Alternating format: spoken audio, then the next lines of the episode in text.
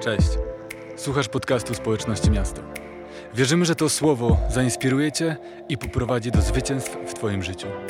Jeśli chcesz dowiedzieć się więcej, przyjdź na nasze coniedzielne spotkania albo sprawdź nasze media społecznościowe.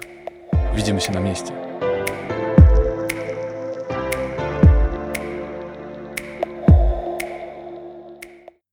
Bardzo witam Was wszystkich. E, witam gości, witam stałych bywalców. E, dobrze, że jesteście.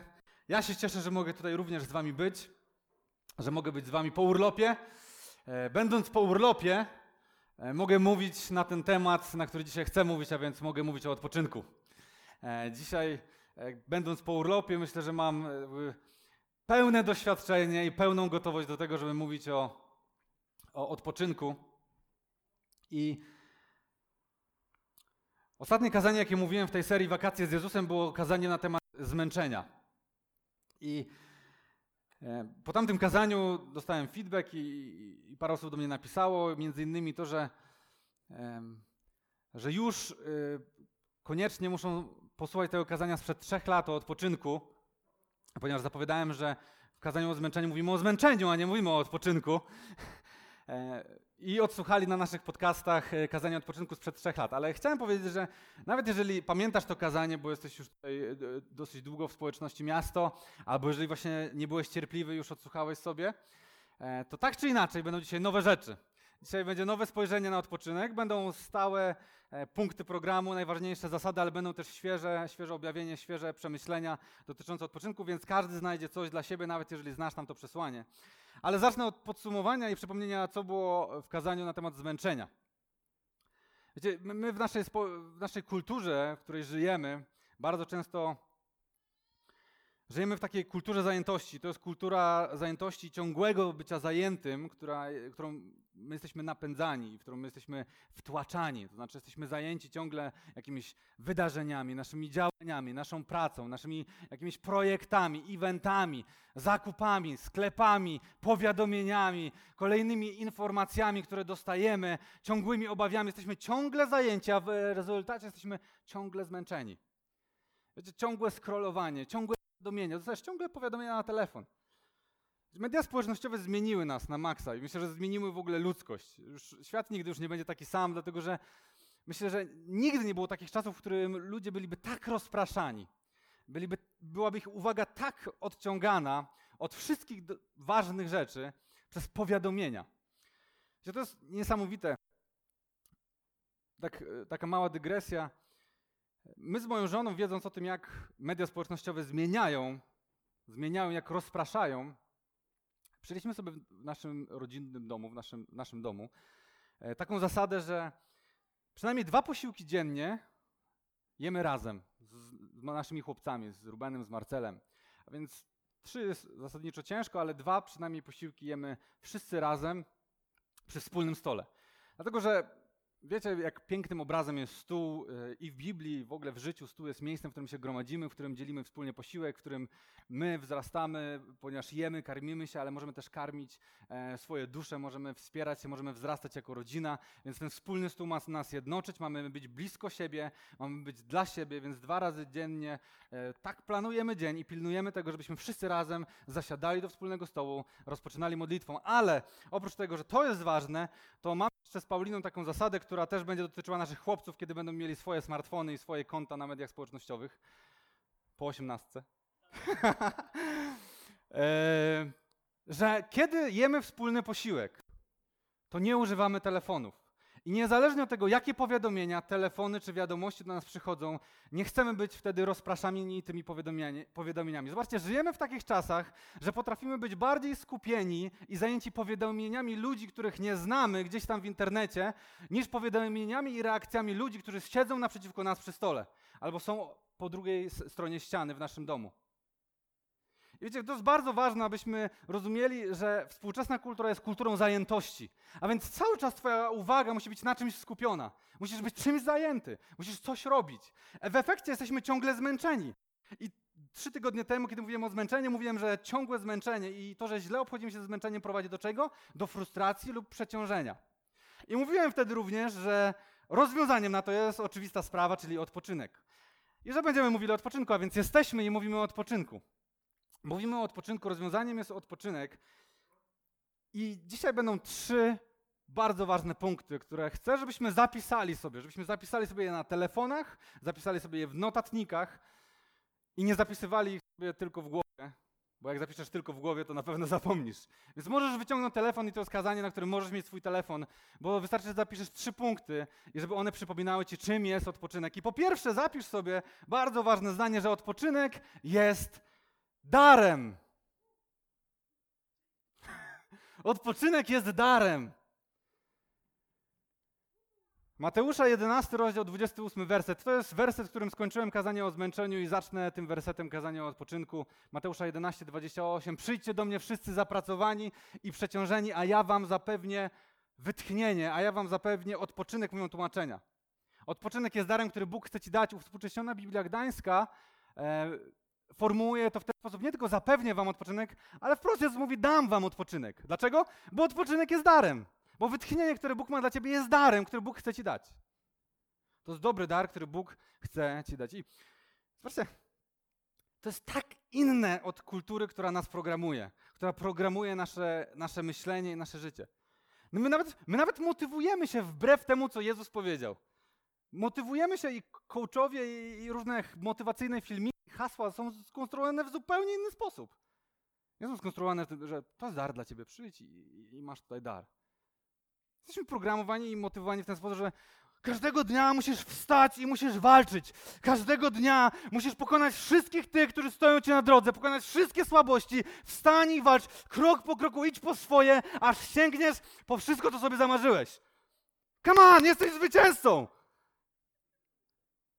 To jest motywacja, którą my słyszymy. I wiecie, oczekiwania kultury, w której my jesteśmy, mogą prowadzić nas do miejsca, w którym my umrzemy, w którym zginiemy, dlatego że cały czas jesteśmy napędzani i nastawieni na zysk, na efekt, na zarobek, na to, żeby się rozwijać. Cały czas musi być coś konkretnego. My nawet odpoczywamy w ten sposób. W sensie nie odpoczywamy. Po prostu wszystko jest nastawione na efekt i na zysk. A Jezus mówi: przyjdź i odpocznij. Wiecie, ciągle to wstań i walcz. Wiecie, naprawdę często rozmawiam z ludźmi, oni mówią, ja idę po swoje, ja, ja wykonuję swoje, dzień po dniu pracuję, pracuję ciężko, pracuję i walczę. Z kim ty walczysz? Naprawdę to nie jest tak, że wszyscy ludzie dookoła, gdzie są ci mityczni hejterzy, ci mityczni nasi przeciwnicy, ludzie, którzy z nami walczą? To jest tylko nasza projekcja. Naprawdę ludzie są tak zajęci swoimi sprawami i swoimi wyzwaniami, że oni naprawdę nie są skoncentrowani na tym, żeby zniszczyć twoje życie i żeby walczyć z tobą. Jest wróg, który naprawdę cały czas z nami walczy, ale on nie jest widzialny. I on robi wszystko, aby ciebie pokonać. Więc kultura oczekuje od nas tego, żebyśmy ciągle mieli zysk, wygraną, zwycięstwo, efekt. Ale Bóg nie oczekuje od ciebie tego, czego oczekuje kultura. Bóg mówi odpocznij. Odpocznij. I ty możesz uważać, że nie, ja muszę się zajechać, ja muszę pracować, ja muszę zrobić więcej i wtedy będę poświęcony, wtedy zapracuję na swój odpoczynek, a Bóg mówi odpocznij. I myślę, że, że to jest coś, czego nas nikt nie nauczył. Na pewno nie nauczyła nas tego kultura i mówię o tym szeroko, od, od dziecka. Nie nauczyli nas tego rodzice, bo sami nie potrafili odpoczywać. Nauczyli, nie nauczyła nas szkoła, bo szkoła nas uczyła tego, że musisz cały czas mieć lepsze oceny, najlepsze oceny. Jak masz lepsze oceny, jesteś lepszym uczniem. I wtedy zasługujesz na, na, na większe pochwały, zasługujesz na jakieś większe przywileje, na sympatię nauczycieli. Praca też sobie, musisz się zaharować, pracować. Najlepiej nie bierz urlopów, tylko pracuj. Ale jak już się napracujesz, napracujesz, napracujesz, to wyrwiesz sobie ten urlop w końcu. I weźmiesz ten urlop i wtedy odpoczniesz. A jak się. Wiecie, to jest myślenie, które, którego ja muszę się też uwalniać. Jako pastor często gdzieś dopada mnie i diabeł mnie zamyka w tę pułapkę. Jak ludzie zobaczą, że jestem zmęczony, wtedy będę zasługiwał na odpoczynek i wtedy nie będą mieli pretensji, że ja jest, odpoczywam. Albo wtedy będą mieli poczucie, że on zasłużył sobie na odpoczynek. To jest myślenie, które dopada nas w różnych obszarach, w każdym miejscu, w każdym, w każdym obszarze, ale Bóg nie oczekuje tego, czego oczekuje kultura. tego, czego oczeka, oczekuje otaczający cię świat. I czasem, kiedy mówię o odpoczynku i kiedy rozmawiam z kimś o odpoczynku, on mówi, ja teraz mam sezon pracy, ja teraz muszę pracować, ja, ja chcę teraz pracować, to przynosi korzyść, nie potrzebuję odpoczynku, bo to działa i przynosi korzyści, ale w tym sezonie. Kto z was wie o tym, że życie składa się z sezonów? Są różne sezony. Jest sezon pracy, jest sezon odpoczynku. I w Księdze Kaznodziei czytamy o tym, że są sezony na, na zabawę, jest sezon na smutek. Na wszystko przychodzi pora w naszym życiu. Wiesz, nie jesteś w stanie utrzymać tej intensywności, ciągłego bycia zajętym, ciągłego bycia rozproszonym, ciągłego realizowania jakichś projektów, kolejnych zleceń, kolejnych zadań, nie tracąc czegoś ważnego. A jeżeli uważasz, że jesteś w stanie, to baw dalej w ten sposób, a przyjdzie zapłacić ci konsekwencje tego.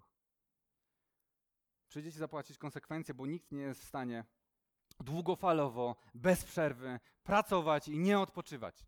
Pracować i nie odpoczywać. I,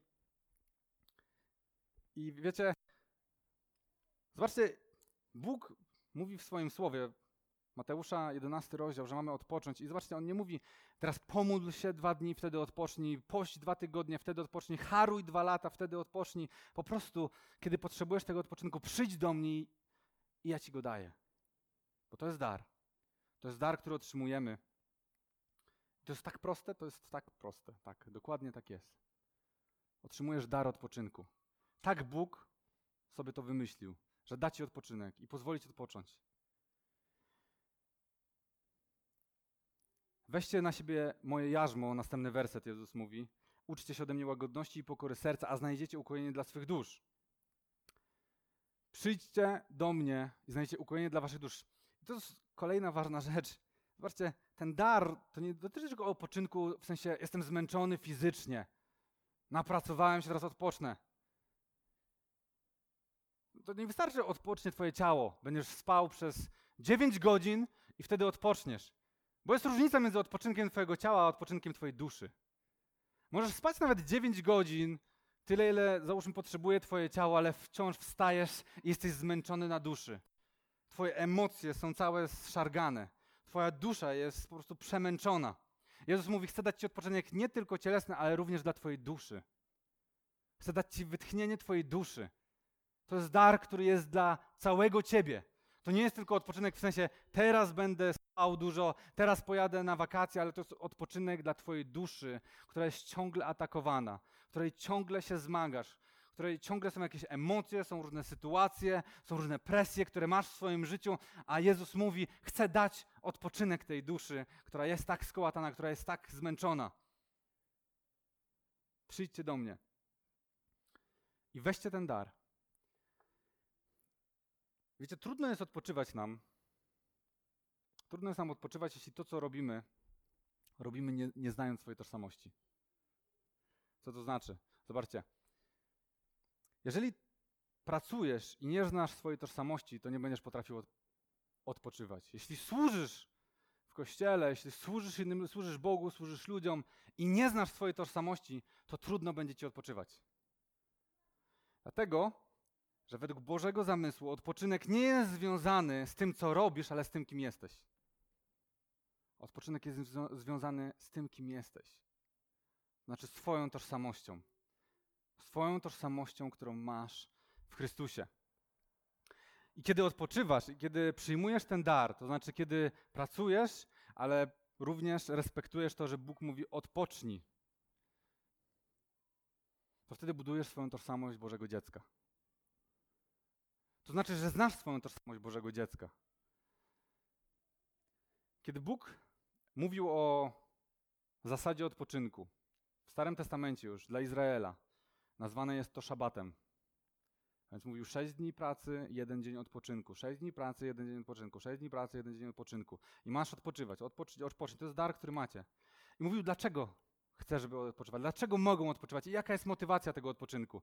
Powtórzonego prawa 5.15. Tak mówi Bóg do swojego narodu. Pamiętaj, że byłeś niewolnikiem w ziemi egipskiej. Wyprowadził cię stamtąd Pan, twój Bóg, mocną ręką z podniesionym ramieniem. Dlatego nakazał ci Pan, twój Bóg, obchodzić dzień szabatu. Dlaczego? Bo nie jesteś już niewolnikiem. Niewolnik nie ma dnia wolnego. Niewolnik musi pracować, pracować, pracować, być zajęty. Jak nie tym, to tamtym. Co sobie Pan zażyczy? Jeżeli jego właściciel chce, żeby robił to, robi to przez pięć dni, a później robi to jeszcze jeden dzień i jeszcze jeden robi to. I zobacz, ty możesz myśleć sobie, ale ja mam weekend. Ja mam nawet dwa dni. Na pewno masz dwa dni wolnego? Masz pięć dni w twojej pracy. W sobotę sprzątasz, gotujesz, robisz wszystkie twoje obowiązki domowe, myjesz samochód i, i tak dalej, i tak dalej. W niedzielę służysz w kościele. Siedem dni w tygodniu pracujesz. Siedem dni w tygodniu pracujesz. Niewolnik nie ma dnia wolnego. Kto może pozwolić sobie na wolne? Wolne to, to jest dar i to jest przywilej, który mają elity. Wolne to jest coś, na co mogli sobie pozwolić tylko wybrani, królewski ród. Ktoś, kto ma takiego tatę, który wszystko ogarnia i mówi: Wystarczy, możesz odpocząć. Masz teraz wolne. Więc jaka jest Twoja tożsamość? Czy Twoją tożsamością jest bycie niewolnikiem? Ale ja nie jestem niewolnikiem. Nie, nikt nie ma swojego pana. Tak? Nie masz swojego pana, który zarządza tobą? Może to jest twój kalendarz. Wiecie, ile razy ja muszę po prostu mój kalendarz doprowadzać do porządku? Bo on próbuje być moim panem? Może to jest twoja firma. Twoja praca. Klik, klik, klik, klik, klik cały czas. Może twój szef może do ciebie pisać o każdej porze dnia i nocy. Może twój perfekcjonizm, więc cały czas coś musisz robić. Kiedy masz dzień wolny i wyznaczasz sobie sobotę na odpoczynek, wtedy co? Wtedy właśnie robisz te wszystkie twoje zadania. Cały dzień sprzątam, cały dzień szykuję, porządkuję papiery, yy, porządkuję sobie maila, po prostu cały czas coś robię, żeby czuć się fajnie. Żeby czuć, że, że teraz mogę odpocząć. Więc może jednak, jaka jest twoja tożsamość? Niewolnika, czy może Jesteś dzieckiem króla. Masz tożsamość królewskiego kapłaństwa. I możesz wołać Abba Ojcze. Jaka jest twoja tożsamość? Jeżeli to, co robisz, robisz nie znając swojej tożsamości, to będziesz miał problem z tym, żeby odpocząć. Jeśli nie znasz, nie znasz swojej tożsamości jako dziecka króla, jeśli nie rozumiesz, że jesteś królewskim kapłaństwem, to znaczy, że możesz odpocząć, że jest ci dany odpoczynek, a nie musisz na niego zapracować, zasłużyć sobie. My jesteśmy tak programowani od dziecka, że musimy sobie zasłużyć na nagrodę, zasłużyć sobie na odpoczynek, zasłużyć sobie na jakiś przywilej. I modliłem się o taki dobry przykład i, i szukałem dobrego przykładu i on przyszedł wczoraj. Wczoraj rano, przy śniadaniu piątek wieczorem moja żona była na spotkaniu modlitewnym tutaj w kościele. W ogóle spotkania modlitewne to jest niezły ogień. Amen. Dzieją się znaki, dzieją się cuda. Nasz Kościół pragnie przebudzenia i to się naprawdę dzieje. Jestem szczęśliwy, że, że po prostu każdego miesiąca tutaj po prostu tu jest taki ogień. I tym razem rzucaliśmy los i moja żona wygrała. Ona poszła, zostałem z chłopcami. Więc z chłopcami fajny był wieczór, szybko się położyliśmy spać, a ona wróciła, kiedy, kiedy my już spaliśmy. Więc rano przy śniadaniu opowiadała, co tam się działo. Były uzdrowienia, były słowa prorocze, byli nowi ludzie. I po prostu była niezwykła atmosfera, wspaniałe uwielbienie. I opowiada, i, i, i Ruben też tego słucha, przy, przy, przygotowując to śniadanie, kiedy przygotowujemy to śniadanie. I w pewnym momencie Paulina mówi, i był taki moment, kiedy wszyscy stali w kole i po kolei szedł mikrofon i dziękowali. Modlitwa dziękczynienia, mówili o tym, za co są Bogu wdzięczni. I szła ta kolejka, szła ta kolejka e, i w pewnym momencie ona poszła i minęła chłopca małego, czteroletniego, który był ze swoimi rodzicami. I Viola wzięła mikrofon, cofnęła, mówi, temu chłopcu też dajmy mikrofon, e, niech też się pomodli. W końcu Jezus powiedział, niech pozwólcie dzieciom przychodzić do mnie. E, I ten chłopiec wziął mikrofon, i wtedy Ruben jeszcze mówi, i co zrobił ten chłopiec? Co zrobił ten chłopiec? Był taki ciekawy, bo podobny wiek, więc co zrobił ten chłopiec? I Paulina mówi, no i właśnie ten chłopiec tak pięknie się modli i mówi, Panie Boże, dziękujemy Ci za to, że możemy tu być, za Twoją obecność, że możemy się modlić. I Paulina tak opowiadała i ja też mówię, wow, jak wspaniale, jaka cudowne po prostu, że małe dzieci mogą tak się świetnie modlić. Byliśmy tym podekscytowani, zachęceni. I Pa- Paulina skończyła to opowiadać, zaczęła dalej tam szykować śniadanie, a ja obserwowałem kątem oka Rubena i widziałem, że jakieś emocje się w nim kotłują. Tak. I w końcu wypala. Ja też bym potrafił tak się pomodlić. Ja wiem, że to jest ten kluczowy moment. To jest ten kluczowy moment dotyczący jego tożsamości. Mówię, chodź Ruben do mnie. Chodź Ruben do mnie. Chodź tu, spójrz mi w oczy. Powiedziałem mu, nie wątpię, że potrafiłbyś się tak pomodlić. Ale nawet jeśli nie potrafiłbyś, to i tak jestem dumny z tego, że jesteś moim synem. Tylko dlatego, że nazywasz się Ruben Konieczny i nosisz moje nazwisko. I nawet jak w swoim życiu nigdy nic nie osiągniesz, to jestem z ciebie dumny jestem szczęśliwy, że jesteś moim synem. Amen. Mój syn nie musi modlić się najlepiej ze wszystkich, bo jest synem pastora. Może modlić się najsłabiej ze wszystkich. Nie musi być liderem młodzieżówki. Jestem z niego dumny tylko i wyłącznie dlatego, że nosi moje nazwisko. I to jest tożsamość, którą chcę, żeby on miał i chcę, żeby zawsze pamiętał, że tak właśnie jest. Bo jeśli mówisz swojemu dziecku, że jesteś z niego dumny tylko wtedy, kiedy on strzeli gola w zawodach sportowych, kiedy on dostanie dobrą ocenę, kiedy on nie wyjdzie za jakieś linie, kiedy koloruje swoją kolorowankę, to wychowujesz małego chomika, który będzie biegał w tym kołowrotku, biegał w kołowrotku, aż w końcu z niego wypadnie, tak jak na filmiku trzy tygodnie temu. Chomika, który cały czas będzie dążył do tego, żeby usłyszeć, że możesz odpocząć i że jesteś dobrym chłopcem i że jesteś dobrą dziewczynką. Bo zrobiłaś to, to, to i to. I ta presja i oczekiwania będą rosły cały czas. I wiecie, i kiedy nasze dzieci będą dorosłe, to trudno będzie im wytłumaczyć, że nie muszą sobie zapracowywać. Dlaczego? Bo zaprogramowaliśmy ich na chomiki. Oczywiście, jak mój syn będzie się wspaniale modlił, będę szczęśliwy. Ale jestem dumny tylko dlatego, że ma moje nazwisko, że jest moim synem. I zobaczcie, Bóg pozwolił Izraelowi odpoczywać. Dlatego, że był doskonały? Nie! Izrael był najmniejszym z narodów. Był naprawdę nic nieznaczącym narodem wśród innych narodów. I bardzo często popełniał błędy. Kiedy czytamy historie biblijne, czy całą historię w Starym Testamencie, widzimy, że naród Izraela popełniał błędy, zwracał się do innych bogów, cały czas szemrał i był niedoskonałym. Ale Bóg pozwolił im odpoczywać i dał im dar odpoczynku tylko dlatego, że są Jego narodem. I Bóg daje Tobie odpoczynek tylko dlatego, że jesteś Jego dzieckiem, że Twoje imię jest wypisane na Jego rękach, na Jego sercu i kocha Cię i daje Ci ten dar. Musimy to w końcu zrozumieć, że możemy odpoczywać. Odpoczywać, a nie robić różne rzeczy, mówiąc, że skoro jest weekend, to przecież to jest odpoczynek. Więc kiedy odpoczywasz tak na Boży sposób,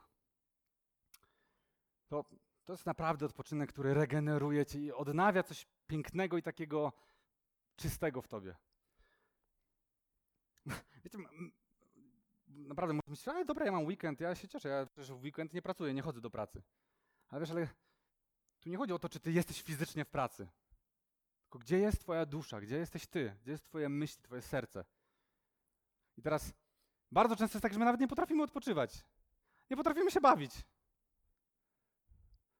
Tak jak mówiłem, sobota? Gotowanie obiadu. Zakupy w supermarkecie.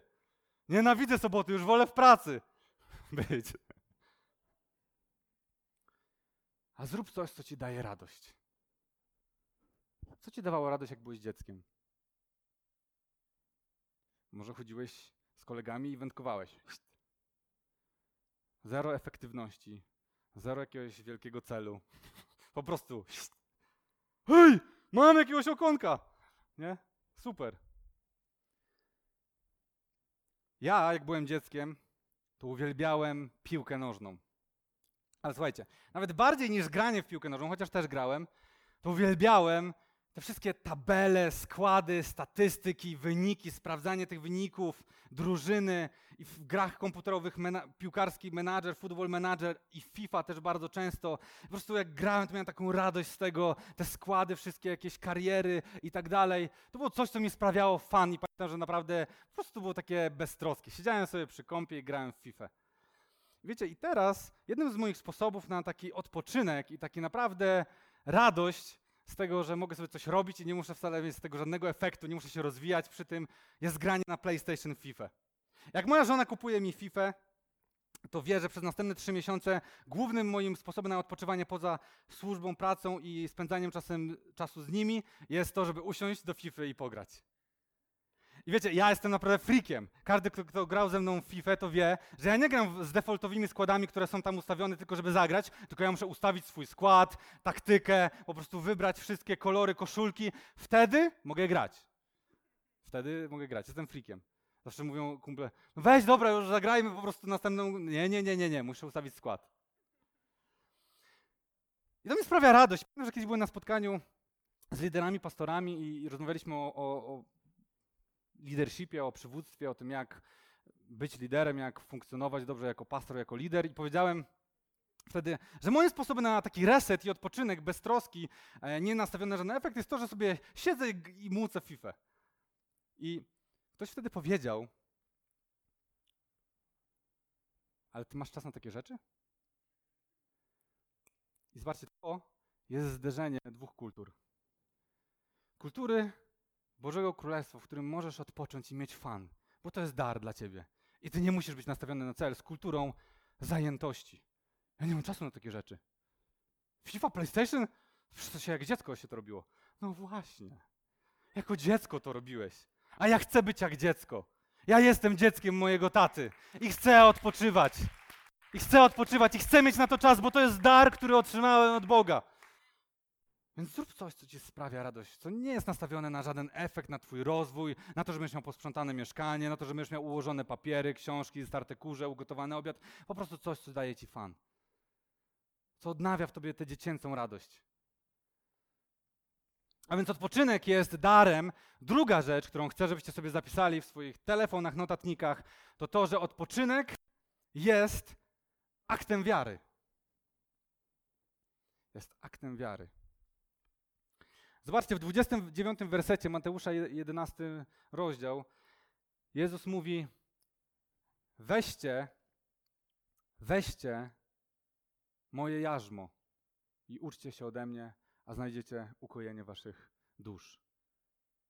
To znaczy, Bóg nie włoży na ciebie tego odpoczynku. Masz i odpoczywaj. Tylko ty musisz wziąć ten odpoczynek, przyjąć go. Jak go przyjmujesz? Przez wiarę. Co to znaczy? Wierzę, że Boża zasada odpoczynku przyniesie owoc i błogosławieństwo w moim życiu.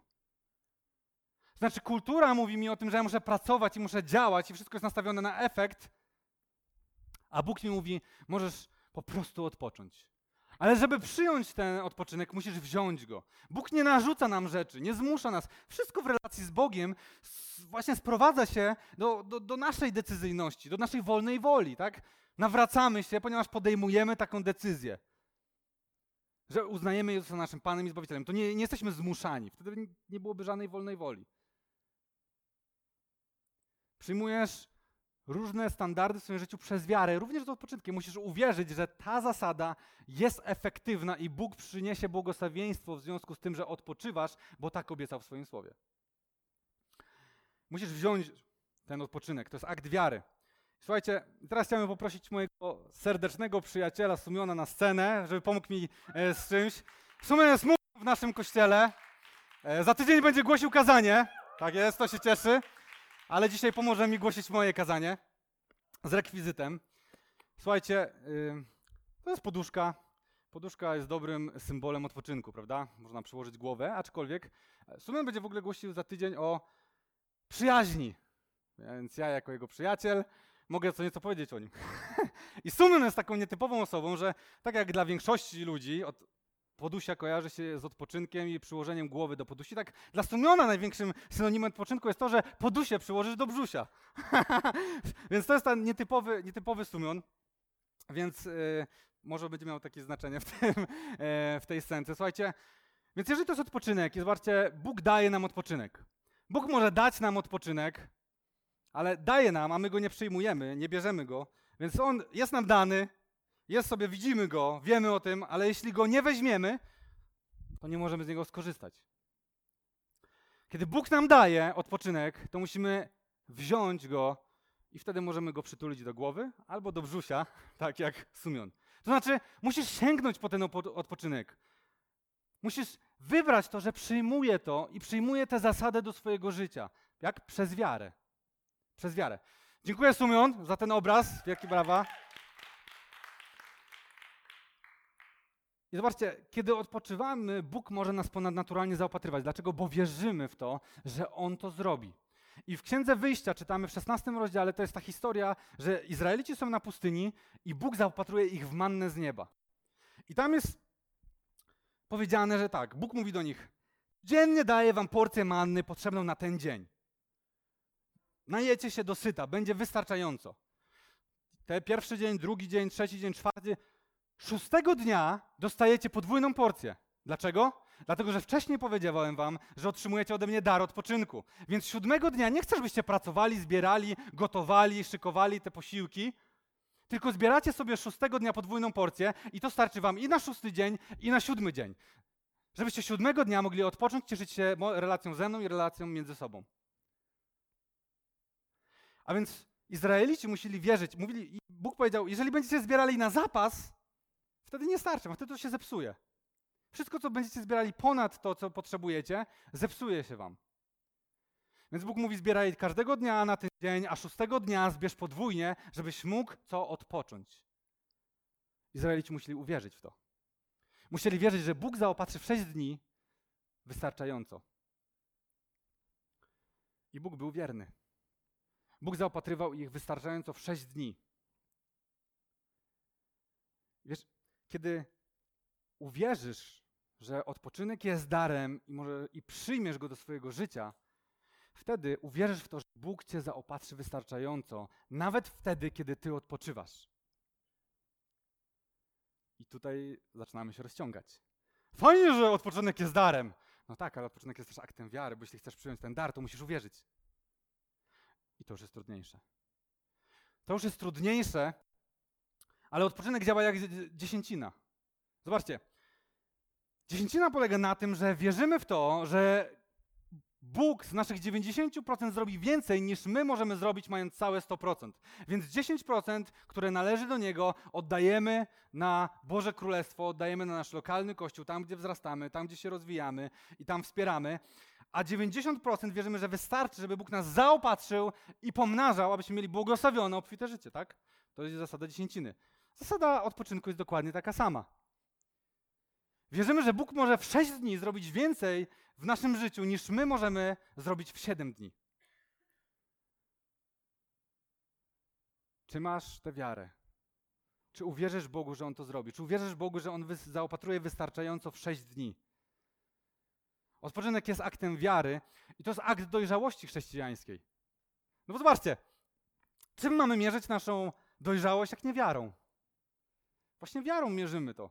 Znaczy, jak ktoś się nawraca i jest na początku swojej drogi, to jedyne w co na razie wierzy, to w to, że Bóg go zbawił. Halleluja. Ale dopiero później cały proces tego przekształcania swojego życia i podporządkowywania go Bożym standardom. Przez wiarę. Zaczynam wierzyć, że Bóg ma właściwe standardy dla moich relacji, dla moich finansów, dla mojego odpoczynku, dla mojej służby, dla mojej pracy. I zmieniam swoje życie. I podporządkowuję. Co robią dojrzali chrześcijanie? Oni już wierzą, że Bóg jest wierny wszystkim swoim zasadom i wszystkim obietnicom, więc całe swoje życie przemieniają przez wiarę na obraz tego, jak Bóg to dla nas zaprojektował.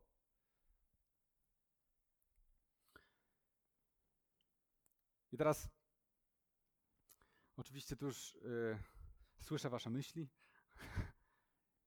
ale to co, ja mam po prostu mieć wylane, rzucam wszystko, jest ten dzień, to mówię, okej, okay, no to ja właśnie w sobotę muszę ten, to w takim razie od jutra nie służę. Już nie służę w kościele, albo no dobra, no to teraz mam odpocząć, no to nie wiem, rzucam pracę.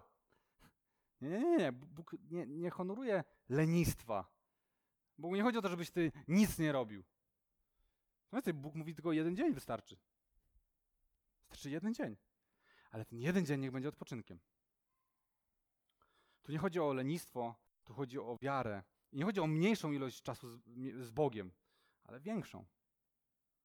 Żeby to był czas, w którym naprawdę jesteśmy zadedykowani Jemu i naszym rodzinom. I zobaczcie, Bóg wiedział, że ciężko nam będzie uwierzyć w ten odpoczynek. I fajną rzecz właśnie em, ostatnio odkryłem, usłyszałem i chcę się z wami podzielić. Bo zobaczcie, Bóg wiedząc, że naprawdę to będzie problem, że kultura zajętości, że ciągle będziemy chcieli coś robić, działać i tak dalej. Kiedy Bóg tworzył świat, zobaczcie, co tam czytamy. Czytamy o tym, że Bóg tworzy świat, niech stanie się światłość, oddziela e, sklepienie, e, lądy, wody, morza, później roślinność, wszystkie zwierzęta, ptaki, morskie stworzenia, ciała niebieskie. Szósty dzień Bóg tworzy człowieka. Bóg tworzy człowieka. Zobaczcie, zanim my cokolwiek zrobimy, jako ludzie, poznajemy Boga i my mamy działać twórczo, mamy podporządkowywać sobie ziemię, nazywać te wszystkie zwierzęta, mamy po prostu działać, zanim zgrzeszymy nawet. Bóg mówi, teraz odpoczniemy. Siódmy dzień odpoczniemy. Pierwsza rzecz, której człowiek doświadcza z Bogiem, to odpoczynek. Jakby, słuchaj, będą się różne rzeczy działy, ale człowieku, musisz zrozumieć, że ja ci daję odpoczynek, że chcę, żebyś umiał odpocząć, żebyś umiał odpocząć. Pierwsza rzecz, której człowiek doświadcza z Bogiem jest odpoczynkiem i to nie wymyśliłem ja, tak jest napisane w Biblii, Księga Rodzaju, drugi rozdział, od 1 do 3, od 1 do 3 czytamy, tak zostało ukończone niebo wraz z całym niebieskim zastępem oraz ziemia. Stało się to zanim nastał siódmy dzień. Bóg ukończył swoje dzieło i w siódmym dniu zaprzestał wszelkiej pracy. Uwaga, pobłogosławił on siódmy dzień i poświęcił go. W nim bowiem sam odpoczął po tym, czego dokonał w swoim twórczym działaniu. I tutaj jest bardzo ważna wskazówka, która nam umyka chrześcijanom. Czytamy, że dzień odpoczynku jest dniem błogosławionym. I bardzo często mówimy, no jesteśmy powołani do błogosławionego, obfitego życia. Więc moje błogosławione życie wiąże się z tym, że mam wspaniałe relacje, że mam finanse takie jak należy, że powodzi mi się y, finansowo, że mam dom, mam mieszkanie, y, rodzinę, dzieci, mam służbę. Mam służbę, ona się rozwija, jestem zaangażowany w kościół. Ale chcę ci powiedzieć, że jeśli masz to wszystko, ale nie masz czasu na odpoczynek, to nie masz błogosławionego życia. Dlaczego? Bo dzień odpoczynku jest błogosławionym przez Boga. Więc nie ma błogosławionego życia bez odpoczynku. I to jest ten niuans, który nam umyka bardzo często jako chrześcijanom. Więc mamy czas na bardzo wiele rzeczy, jesteśmy zaangażowani w wiele rzeczy, jesteśmy zajęci wieloma rzeczami, ale nie masz błogosławionego życia, jeśli w tym wszystkim nie stać cię na jeden dzień zadedykowany relacji z Bogiem, relacji z Twoją rodziną i troski o Twoją duszę i ciało. Jeśli nie masz takiego jednego dnia, to jeszcze nie masz błogosławionego życia. Bóg pobłogosławił dzień odpoczynku. I znowu słyszę myśli niektórych. Bo ty nie wiesz, jakie ja mam zobowiązania. Jaką ja mam pracę, jaką ja mam presję, ciśnienie. Nie wiem. I nie chcę wiedzieć. A ty nie wiesz, jakie ja mam presję i ciśnienie w moim życiu. I też nie chcesz wiedzieć. Bo tu nie chodzi o to, żeby się licytować, kto jakie ma presję, ciśnienie i ciężar. Chodzi o to, że w Biblii jest napisane.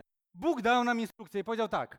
Daję ci dar odpoczynku i żebyś mógł odpoczywać, musisz w to uwierzyć.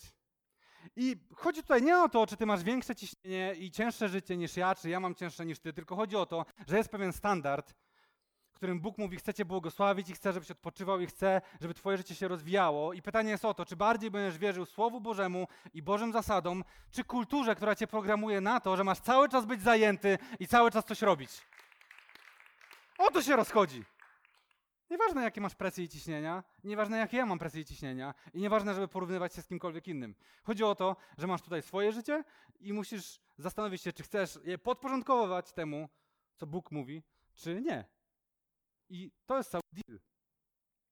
I całe życie możesz odpoczywać, możesz pracować i, i próbować robić to po swojemu, albo możesz przyjść do Jezusa, który jest źródłem i już nigdy nie pragnąć.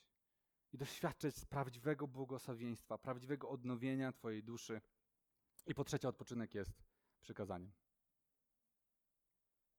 Uuu. Odpoczynek jest darem. Halleluja!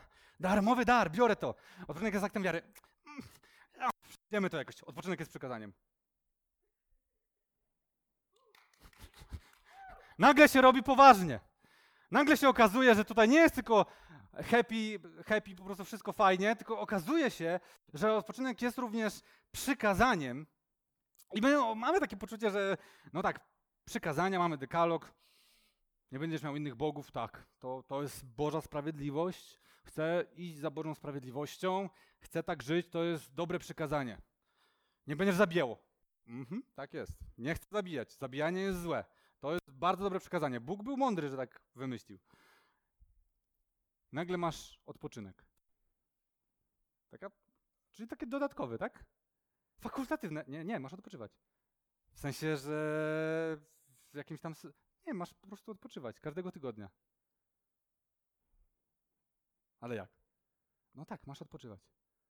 Nie, nie no, ja mam nie zabijać, mam nie kłamać, mam nie cudzołożyć, ale odpoczywać to jest przykazanie? Tak, to jest przykazanie. Wiecie, co jest ciekawe? Kiedy Bóg daje nam przykazania w Starym Testamencie, to czytamy tak. Każde przykazanie, jedno zdanie, nagle pach, odpoczynek, cały akapit. Jakby, zobaczcie, Bóg pierwsze co robi, kiedy tworzy świat, odpoczywa z nami. Bóg daje przykazania, najwięcej mówi o odpoczynku. Dlaczego? Bo wie, że najtrudniej nam będzie stosować się do tej zasady. Bo ty czujesz, że no, trochę tak głupio kogoś zabić, trochę głupio kłamać, trochę głupio być bałwochwalcą, ale nie czujesz tego, że odpoczynek jest ważny i potrzebny dla twojego życia, bo co? Bo możesz zrobić więcej, bo możesz zasłużyć sobie na więcej, możesz zyskać więcej. Bóg mówi odpoczywaj. I to przykazanie. Wyjścia 20 rozdział, 10 werset. To jest tylko fragment tego, co Bóg mówi o odpoczynku, ale nie chciałem was zanudzać albo zasypywać. Czytamy tak. Pracuj sześć dni, to jest jeszcze dziewiąty werset, i wtedy wykonuj wszelką swoją pracę. Ale siódmy dzień przeznacz na szabat dla Pana, Twojego Boga.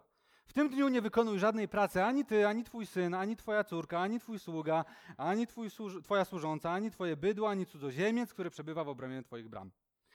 I po pierwsze, pracuj sześć dni. Widzimy tutaj. Więc jeszcze raz powtarzam, to kazanie nie jest o tym, że masz się lenić. To kazanie nie jest o tym, że masz rzucić twoją pracę. To kazanie nie jest o tym, że masz rzucić swoją służbę. To kazanie jest między innymi o tym, że sześć dni pracujemy. Nawet więcej niż wydawałoby się kulturowo jest zaprogramowane, bo kulturowo mamy pięć dni pracy, a dwa dni odpoczynku. A tutaj Bóg mówi sześć dni pracuj. Możesz sześć dni pracować, możesz być sześć dni zajętych. Ale ten jeden dzień przeznacz na ukojenie twojej duszy. A potem mamy drugą rzecz, rzecz w tym fragmencie. Każdy potrzebuje odpoczynku. Nie ma kategorii ludzi, którzy nie potrzebują odpoczynku. Wszyscy potrzebują odpoczynku i odpoczynek nie jest luksusem dla najbogatszych, ale odpoczynek jest koniecznością.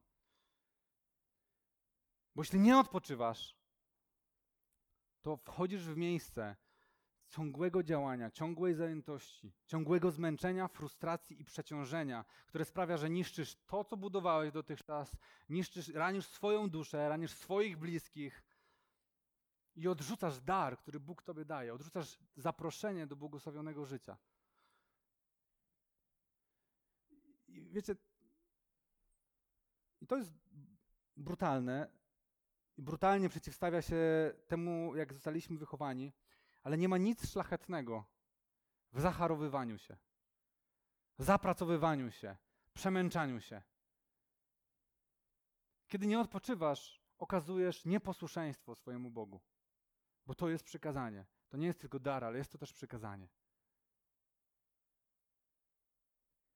A jednak wciąż w kościele pokutuje to myślenie: ja teraz się zajadę, ja teraz będę taki oddany, bo Jezus przecież nie przyszedł po to, aby mu służono, tylko po to, żeby służyć, więc ja też będę służył, służył, służył. Bardzo dobrze, że chcesz służyć. Ja też chcę, żebyś służył. Ja chcę, żeby wszyscy, żebyśmy wszyscy służyli.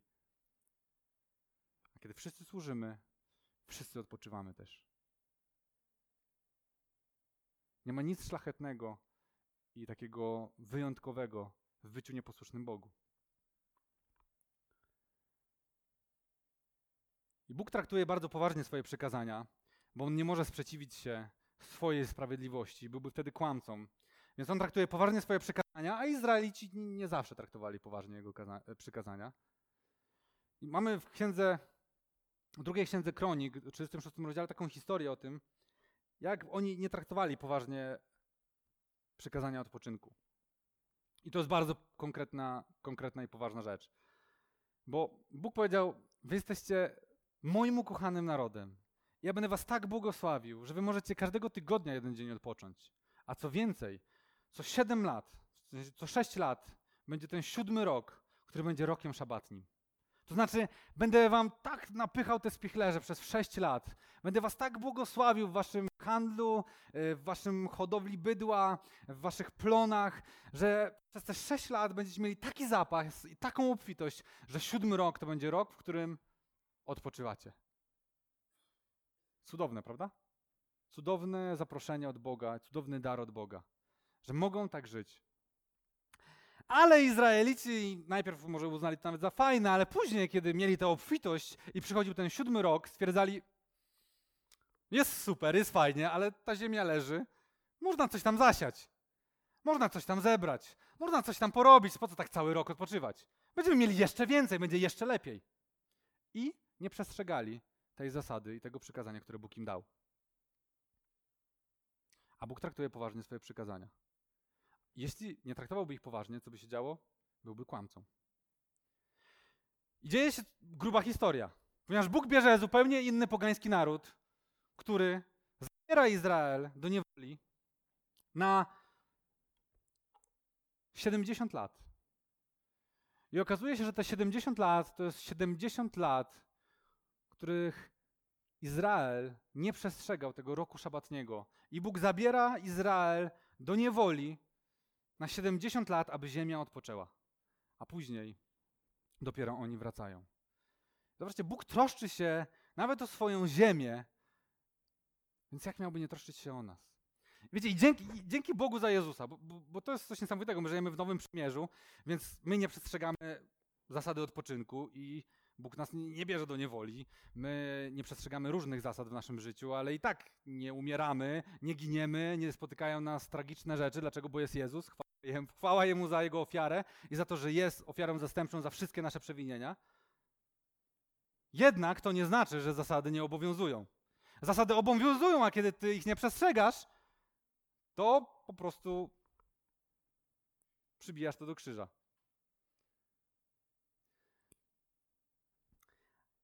Ale i myślę, że to jest ten niuans, który my musimy zrozumieć i wyczuć, że okej, okay, nie, nie, nie ponosisz kary, nie, nie ponosisz jakiejś winy za to, ponieważ Jezus wziął to wszystko na siebie. Ale czasem zastanawiamy się, dlaczego mi firma nie idzie? Dlaczego mi w relacjach ciągle coś nie wychodzi? Dlaczego moja rodzina jest przemęczona, moja rodzina jest zestresowana, e, moje dzieci są nerwowe, nie układa mi się z żoną? Zadaj sobie to pytanie, a czy macie czas na odpoczynek? Jakby, wiecie, nie ponosimy konsekwencji bezpośrednich. Ale kiedy nie przyjmujemy Bożych standardów naszego życia, to to ma wpływ na nas.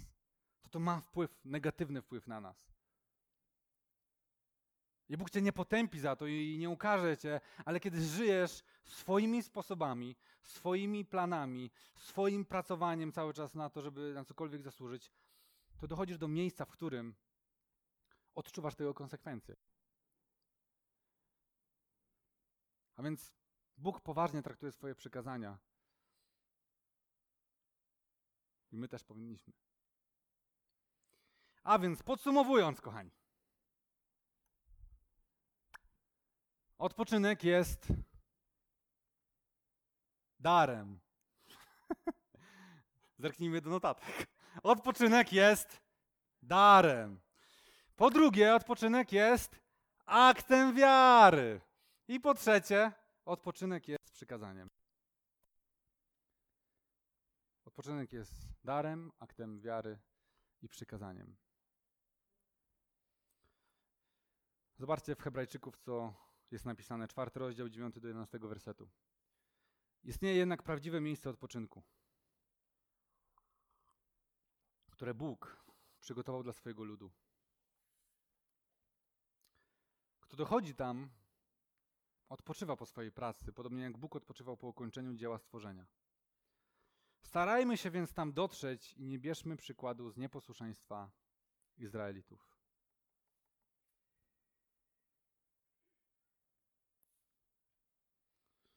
Istnieje prawdziwe miejsce odpoczynku, do którego Bóg chce Ciebie zaprowadzić.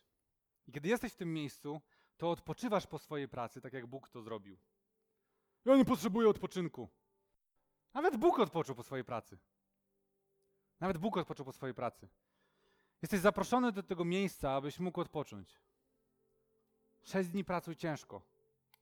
Pracuj ciężko. Dawaj z siebie wszystko. Bądź zaangażowany, bądź poświęcony, bądź oddany.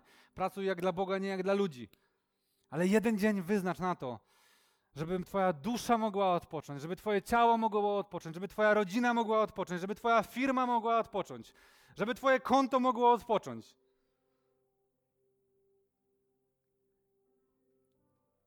I w liście do Hebrajczyków czytamy: starajmy się tam dotrzeć, nie bierzmy przykładu z Izraelitów, bo zawsze będzie jakieś zlecenie kolejne, które możesz wziąć, dodatkowy job, który możesz wziąć. Zawsze będą jakieś sprawy do załatwienia w Twoim domu, w Twoim mieszkaniu, w Twojej firmie. Zawsze coś będzie do ogarnięcia. Dlatego my musimy dołożyć starań, żeby wejść w to miejsce, żeby wejść w miejsce odpoczynku, wejść w miejsce, w którym Bóg będzie mógł regenerować nasze siły i pomagać nam odpocząć i dojść do miejsca i, i zregenerować siły do rzeczy, których On naprawdę od nas chce. Zobaczcie, w Ewangelii Mateusza jest fragment o Jezusie, 14 rozdział, gdzie czytamy o tym, że Jezus nakarmił 5 tysięcy ludzi. I potem czytamy w tym 14 rozdziale, że Jezus mówi do uczniów, idź, płyńcie na drugą stronę, a ja roześlę ten tłum.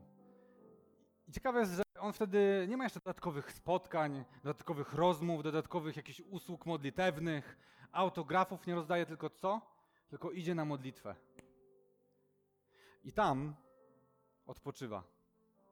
Odpoczywa w Bożej obecności, odpoczywa w obecności swojego Ojca. I później z tego miejsca odpoczynku gdzie rusza? W sztorm. W sztorm do uczniów, którzy po prostu nie wiedzą, co się dzieje, i wtedy dokonuje jednego z największych cudów, który nie został nigdy powtórzony. Mówi do Piotra: przyjdź po wodzie. Wiecie, przed chwilą dokonał wielkiego, wielkiej rzeczy, ale z miejsca odpoczynku wychodzi, aby dokonać jeszcze większego cudu. Pozwala Piotrowi przyjść do siebie po wodzie. Wiecie, w naszym kościele są dwie rzeczy, które najczęściej słyszę. Pierwsza jest taka, że chcemy przebudzenia. Halleluja, chcemy przebudzenia, dlatego spotykamy się na spotkaniach modlitewnych, co tydzień na niedzieli po prostu modlimy się w ogniu, na grupach domowych, dzielimy się sercem, modlimy się o dary duchowe, chcemy widzieć, jak ludzie się nawracają, doświadczają uzdrowienia. Chcemy przebudzenia. To jest jedna z rzeczy, którą najczęściej słyszę. Druga rzecz, którą najczęściej słyszę, to, że ktoś jest zmęczony.